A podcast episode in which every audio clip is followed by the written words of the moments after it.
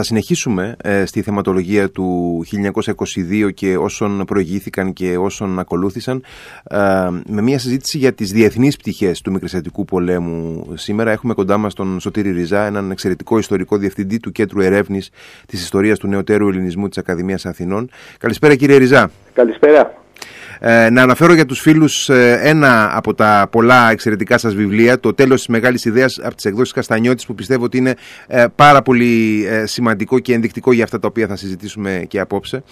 Ε, και να ξεκινήσω με την πρώτη ερώτηση που αφορά τη μεγάλη ιδέα ε, που γνωρίζουμε φυσικά όλοι ότι υπήρξε μια εθνική ιδεολογία, ένα θα λέγει κανείς σύστημα αναφοράς των ε, ιδεών της εθνικής ολοκλήρωσης για τον ελληνισμό από το 19ο αιώνα μέχρι τις αρχές του 20ου, αλλά αναρωτιέμαι αν υπήρξε και μια στοιχειοδός συνεκτική εθνική στρατηγική.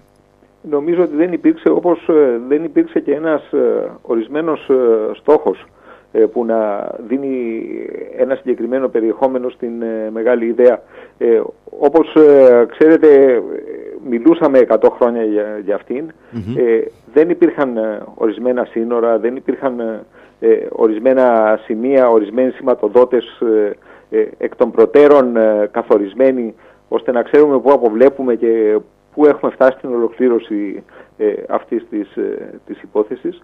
Είναι χαρακτηριστικό ότι η, η Σμύρνη τέθηκε ως ε, στόχος ε, πιθανότατα εκ των ενόντων περί το τέλος του, του 1914 ε, όταν ήρθαν έτσι οι συγκυρίες του, του Πρώτου Παγκοσμίου Πολέμου και χρειαζόταν από την πλευρά της Αντάντ ένας καλός σύμμαχος και στα, και στα Βαλκάνια και στην πύλη της Εγγύης Ανατολής και από την άλλη είχε καταρρεύσει το δόγμα της ακαιρεότητας της Οθωμανικής Αυτοκρατορίας που ακολουθούσε πιστά η Μεγάλη Βρετανία για ένα αιώνα μετά το τέλος των Ναπολεοντίων ε, πολέμων ακριβώς γιατί το νεοτουρκικό καθεστώς ε, είχε βγάλει την ε, Οθωμανική Αυτοκρατορία στον πόλεμο στο πλευρό των κεντρικών δυνάμεων. Ε, το πλαίσιο της διεθνούς πολιτικής στο τέλος του Πρώτου Παγκοσμίου Πολέμου ήταν εκείνο που ε, φαινομενικά επέτρεψε και την ελληνική παρέμβαση στη Μικρά Ασία. Ποιες ήταν ε, οι βασικές ε, συνισταμένες αυτού του, του πλαισίου πολιτικής; Νομίζω το, το βασικό στοιχείο που μπορεί κανείς να, να διακρίνει σε εξελίξεις οι οποίες πράγματι είναι πολύπλοκες είναι ο αυξανόμενος ανταγωνισμός μεταξύ των νικητών του, του Πρώτου Παγκοσμίου Πολέμου για τη διαμόρφωση του, του μεταπολεμικού χάρτη. Ε, η Ελλάδα βρέθηκε στην ε, Ιωνία σε, σε πολύ σημαντικό ε, βαθμό, τουλάχιστον αυτό είναι το, το πλαίσιο της απόβασης του ελληνικού στρατού το, το 1919 στη, στη Σμύρνη, ε, ως συνέπεια της φροντίδας της Μεγάλης Βρετανίας και της Ρωσίας να, να αποτρέψουν ένα τετελεσμένο της Ιταλίας. Ε, στην ε, περιοχή και της Μύρνης και την ευρύτερη ε, Μικρά Ασία. Το βασικό στοιχείο ήταν οι Ιταλικές διεκδικήσεις σε αυτή τη φάση. Η Ιταλία οπωσδήποτε είναι μια ανερχόμενη μεγάλη δύναμη, δεν είναι τόσο ισχυρή όσο οι άλλες. Έχει αξιώσεις όμως για να συγκροτήσει μια δική της σφαίρα επιρροής, μια αυτοκρατορία στην Εγγύης Ανατολή η, Ελλάδα φαίνεται ότι ήταν ο, ο ιδεώδης ε, σύμμαχος για την αποτροπή αυτού του ενδεχομένου αλλά και πέραν αυτού στρατηγικά η Μεγάλη Βρετανία φαίνεται ότι την ε, αντιλαμβάνεται ως ε, βραχίωνα της ε, στρατηγικής της. Η Οθωμανική Αυτοκρατορία πρόκειται να, να διαμελιστεί.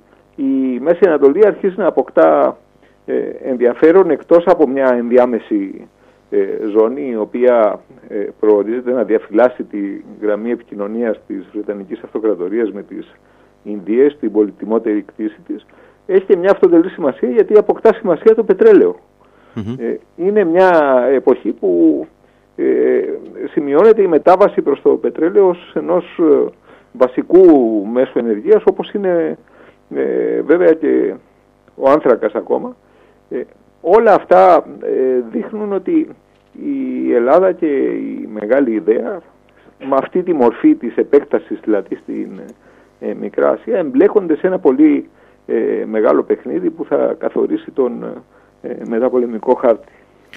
Έχουν δίκιο αυτοί που έχουν ασκήσει κριτική και στην ίδια την εποχή ε, στην οποία αναφερόμαστε αλλά και αργότερα μέχρι και τις μέρες μας έχουν ασκήσει κριτική ε, σε σχέση με τις αποφάσεις που οδήγησαν την, καθοδήγησαν την ελληνική παρέμβαση στη Μικρά Ασία για την εργαλειοποίηση της ελληνικής πολιτικής από τη Βρετανία για μια προσχώρηση της Ελλάδας σε μια υπεριαλιστική πολιτική. Ε, νομίζω ότι είναι υπερβολικές ε, ως προς το σημείο αυτό με την έννοια ότι η Ελλάδα είναι μια μικρή χώρα. Ε, βρέθηκε την τελευταία στιγμή στο στρατόπεδο των ε, ε νικητών του, του Πρώτου Παγκοσμίου Πολέμου.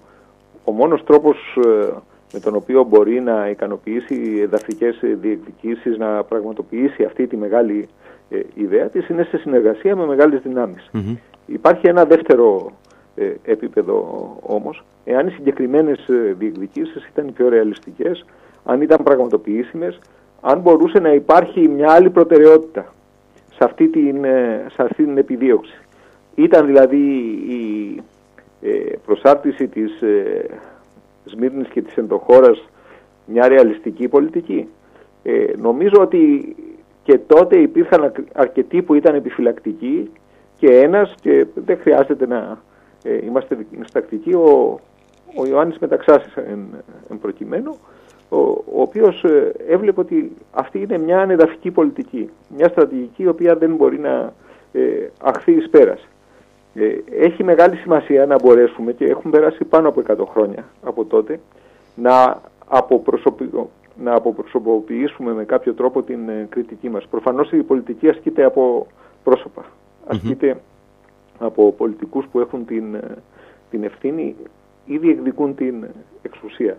Ε, δεν σημαίνει όμως ότι ε, υιοθετούμε ή απορρίπτουμε στο, στο σύνολο ε, πολιτικούς και, και πολιτικές που έπαιξαν ένα σημαντικό ρόλο στη, στη διαμόρφωση της ε, πολιτικής της ε, χώρας μας, στη διαμόρφωση της ίδιας της χώρας μας. Στην προκειμένη περίπτωση ε, αποδείχθηκε από τα γεγονότα ότι η στρατηγική του ε, Βενιζέλου δεν ήταν ε, ε, η πλέον επιτυχής. Αποδείχθηκε επίσης από τα γεγονότα ότι ο, ο Μεταξάς είχε ασκήσει μια βάσιμη κριτική. Αυτό δεν σημαίνει ότι υιοθετούμε την πολιτική του ιδεολογία, τις πολιτικές του επιλογές, δεν σημαίνει ότι αποδεχόμαστε ως ορθή την επιβολή της δικτατορίας 15 ή 20 χρόνια μετά. Είναι εντελώς ασύνδετα πράγματα. Ακριβώς.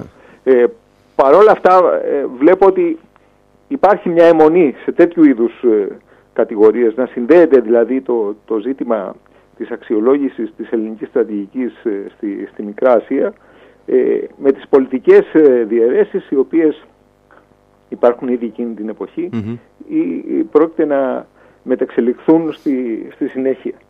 Ε, αυτό που αποδεικνύεται και αυτό που έθεσε ο, ο, ο Μεταξάς ήταν με λίγα λόγια ότι Πρόκειται για έναν ε, μεγαλεπίβολο σκοπό ε, τον οποίο η Ελλάδα δεν έχει τα μέσα να πραγματοποιήσει.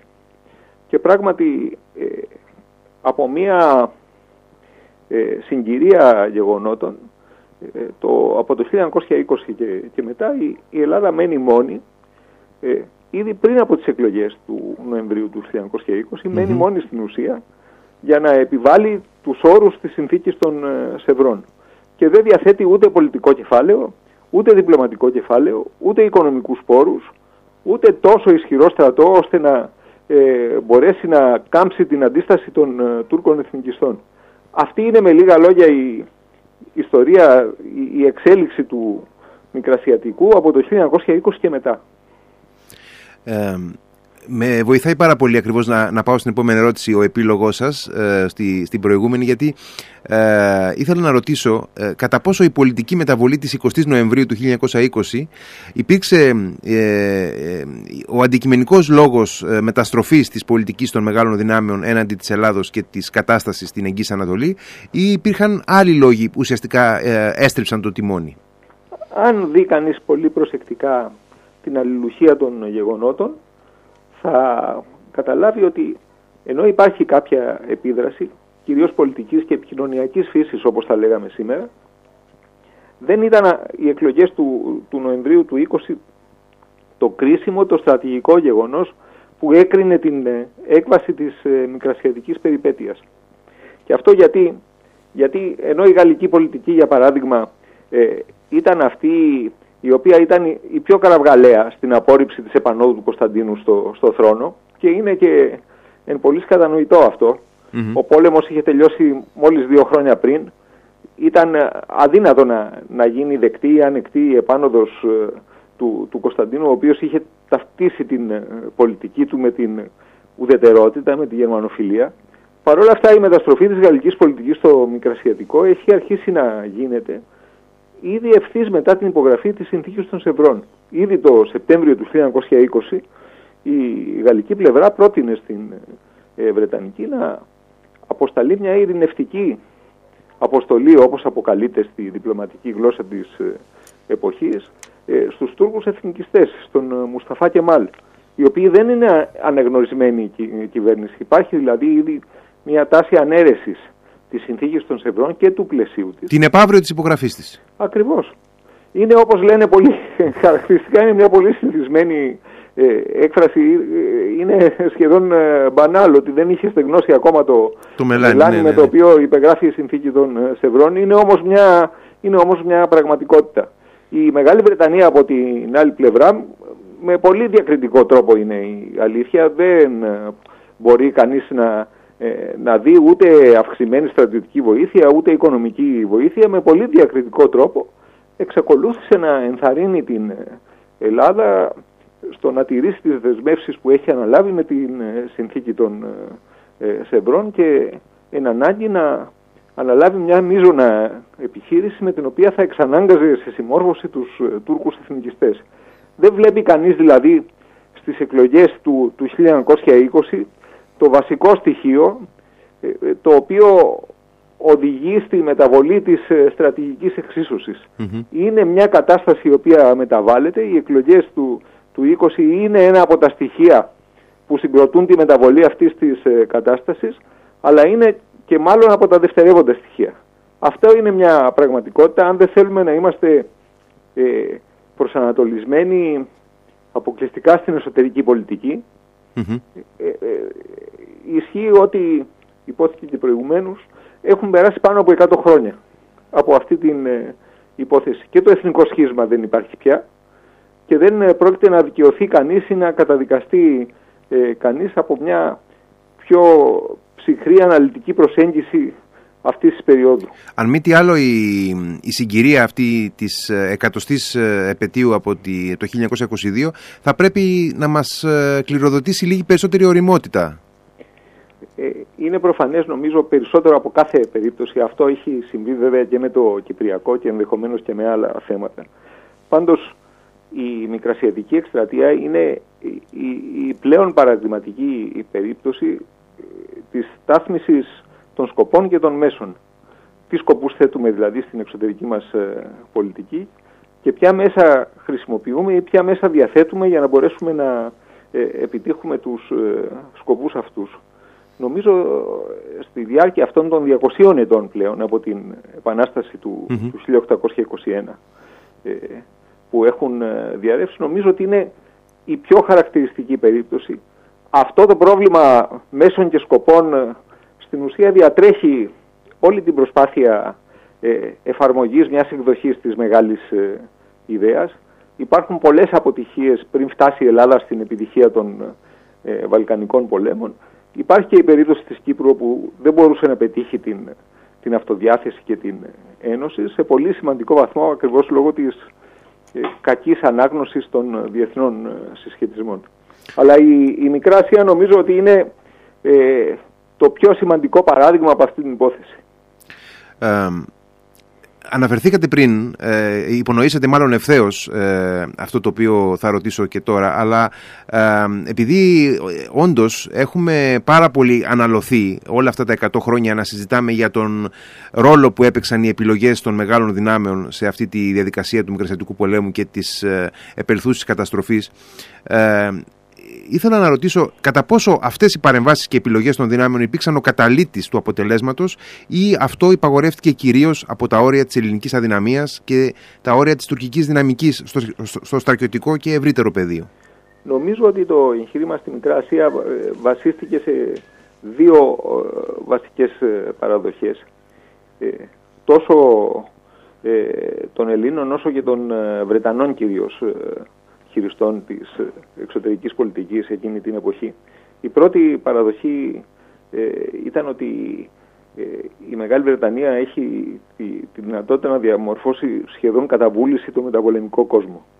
Κάτι τέτοιο αποδείχθηκε ανακριβές με την έννοια ότι ενώ παρέμεινε στην πρωτοκαθεδρία της διεθνούς πολιτικής, ε, πολύ περισσότερο αφού οι Ηνωμένες Πολιτείες επανήλθαν στην απομόνωσή τους το 1919, μετά τη λήξη του Πρώτου Παγκοσμίου Πολέμου, την έκβαση του οποίου στην ουσία οι Ηνωμένες Πολιτείες καθόρισαν.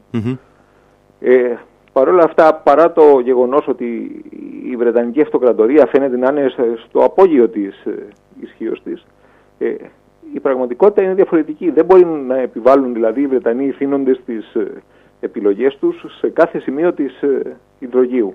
Λείπουν ε, οι πόροι και ο, ο κόσμος γενικά είναι πιο πολύπλοκος και πιο δύσκολος να, να καθοδηγηθεί. Ε, αυτή είναι μια παραδοχή η οποία πληρώθηκε. Η δεύτερη είναι ότι η Οθωμανική Αυτοκρατορία διαλύεται και το διάδοχο σχήμα, είτε τουρκικό κράτος είτε ε, λεγόταν ακόμα Οθωμανική Αυτοκρατορία, θα βρισκόταν σε μόνιμη κατάσταση στρατιωτικής ε, αδυναμίας. Ε, προφανώς αυτή είναι η, η, παραδοχή πίσω από την εξουσιοδότηση στην ε, Ελλάδα να αποβιβάσει το στρατό της στη Σμπίρνη. Δεν πληρώθηκε ούτε αυτή η, η παραδοχή για τον πολύ απλό λόγο, ίσως ήταν κάτι που δεν μπορούσε κανείς να, να προβλέψει, αν και ορισμένοι επεσήμαναν τις τάσεις. Αναδύθηκε ένα πολύ ισχυρό εθνικό κίνημα, το οποίο μετασχημάτισε, θα έλεγε κανείς, ε, ε και όλα σε αυτή την ε, πολιτική οντότητα, από μια πολυεθνική αυτοκρατορία, δηλαδή η οποία βασίζεται κυρίως στο, στο θρησκευτικό στοιχείο, νομιμοποιείται από το θρησκευτικό στοιχείο, ε, την ε, μετατρέπει σε ένα κοσμικό κράτος με λαϊκές ε, αξίες το οποίο υιοθετεί τις οργανωτικές ε, βάσεις του δυτικού νεωτερικού κράτους. Αυτό πετυχαίνουν οι Τούρκοι εθνικιστές, αυτό πετυχαίνει ο Κεμάλ και το πετυχαίνει ομολογουμένως ταχύτατα. Σύμφωνα με παρατηρητές εκείνης της εποχής, κυρίως Βρετανούς ε, στρατιωτικούς οι οποίοι αποδείχθηκε ότι είχαν μια πολιτική ε, διορατικότητα που υπηρετούσαν στην Οθωμανική Αυτοκρατορία εκείνη την εποχή ένας καταλήτης αυτής της ε, ε, μεταβολής είναι η, απόβαση του ελληνικού στρατού στη, στη Σμπύρνη.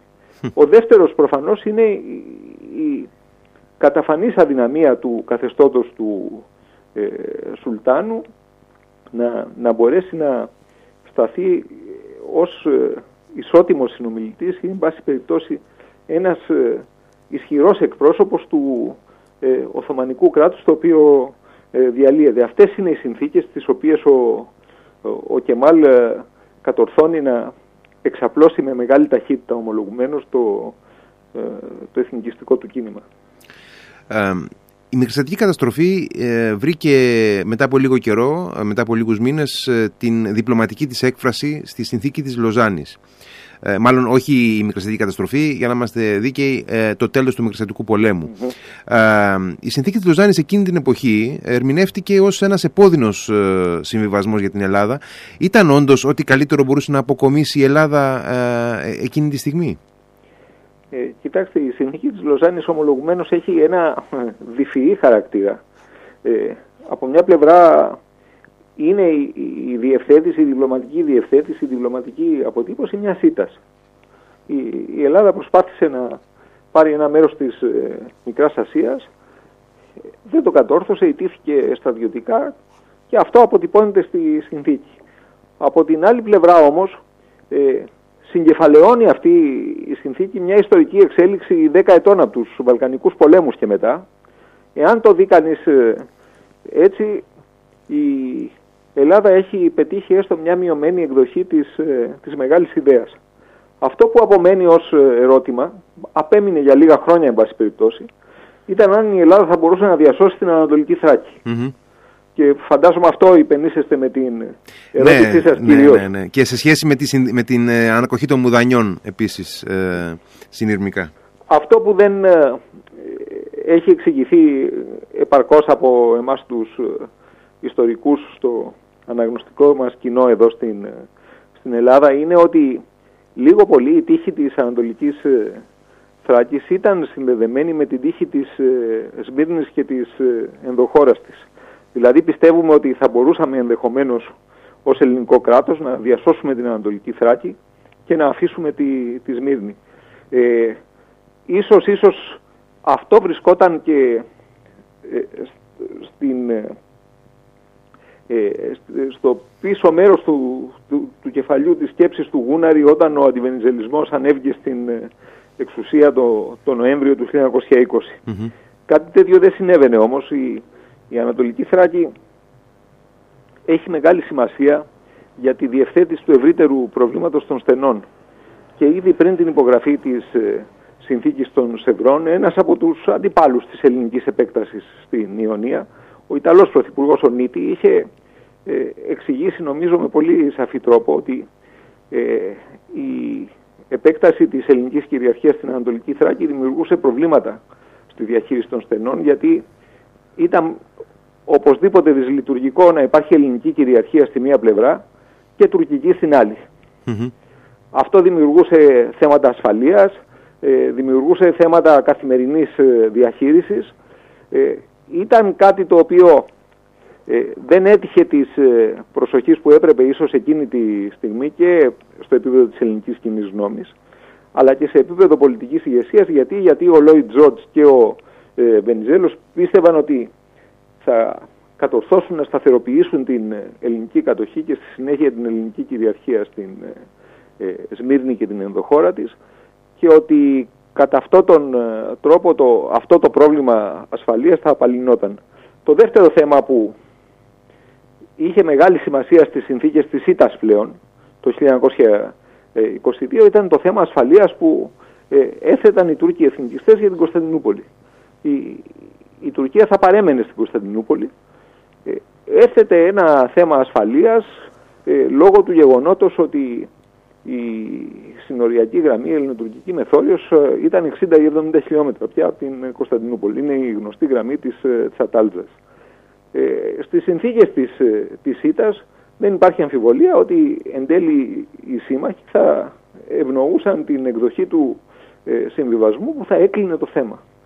Ο Πάγκαλος εκείνη την εποχή που αναδιοργάνωσε τη στρατιά του Εύρου ε, ήταν φορέας ενός ε, μύθου ενδεχομένως ότι η Ελλάδα είχε ανακτήσει τη στρατιωτική της δύναμη και θα μπορούσε να επιβάλλει την ε, ε κατοχή της στην Ανατολική Θράκη. Επιτρέψτε μου να έχω αμφιβολίες γιατί δεν γνωρίζουμε καλά-καλά την δύναμη της στρατιάς του Εύρου. Η εκδοχή του Πάγκαλου είναι ότι υπερεύαινε τις 100.000 άντρες, έφτανε περί τις 110.000. Η εκδοχή όμως ε, άλλων ε, και ενδεχομένως περισσότερο αξιόπιστων από τον ίδιο των παγκαλοπηγών, αναφέρομαι κυρίως σε, στη, σε γαλλικές στρατιωτικές πηγές, ε, δεν την ανεβάζουν σε περισσότερους από 60.000 άντρες. Αυτό σημαίνει ότι η Ελλάδα είχε μια δυνατότητα να αμυνθεί στον Εύρο, αλλά δεν ήταν ικανή και μάλιστα λαμβάνοντας υπόψη και τις οικονομικές συνθήκες στις οποίες είχε περιέλθει το ελληνικό κράτος, δεν ήταν σε θέση να αναλάβει μια επιχείρηση η οποία θα της επέτρεπε να ανακτήσει την Ανατολική Θράκη. Υπό τις ε, συνθήκες αυτές ο Βενιζέλος μάλλον έπραξε το, το πιο σοφό που θα μπορούσε να, ε, να πράξει, να, να συμφωνήσει να παραμείνει πια η Ανατολική Θράκη σε τουρκική ε, κυριαρχία και φαίνεται ότι κατόρθωσε και έπεισε τη συντριπτική ε, πλειοψηφία των ε, ε, στρατιωτικών, του Πλαστήρα, του, του Γονατά και των συνεργατών τους, οι οποίοι νομίζω ότι επέλεξαν μια ρεαλιστική πολιτική, ενώ συναισθηματικά, ενώ ψυχολογικά θα, θα προτιμούσαν να ακολουθήσουν τον άλλο δρόμο. Ε, κύριε Ριζά, ευχαριστώ πάρα πολύ για τη συζήτηση που είχαμε. Ήταν νομίζω πολύ περιεκτική και ουσιαστική. Και εγώ σας ευχαριστώ. Να είστε καλά, καλό βράδυ.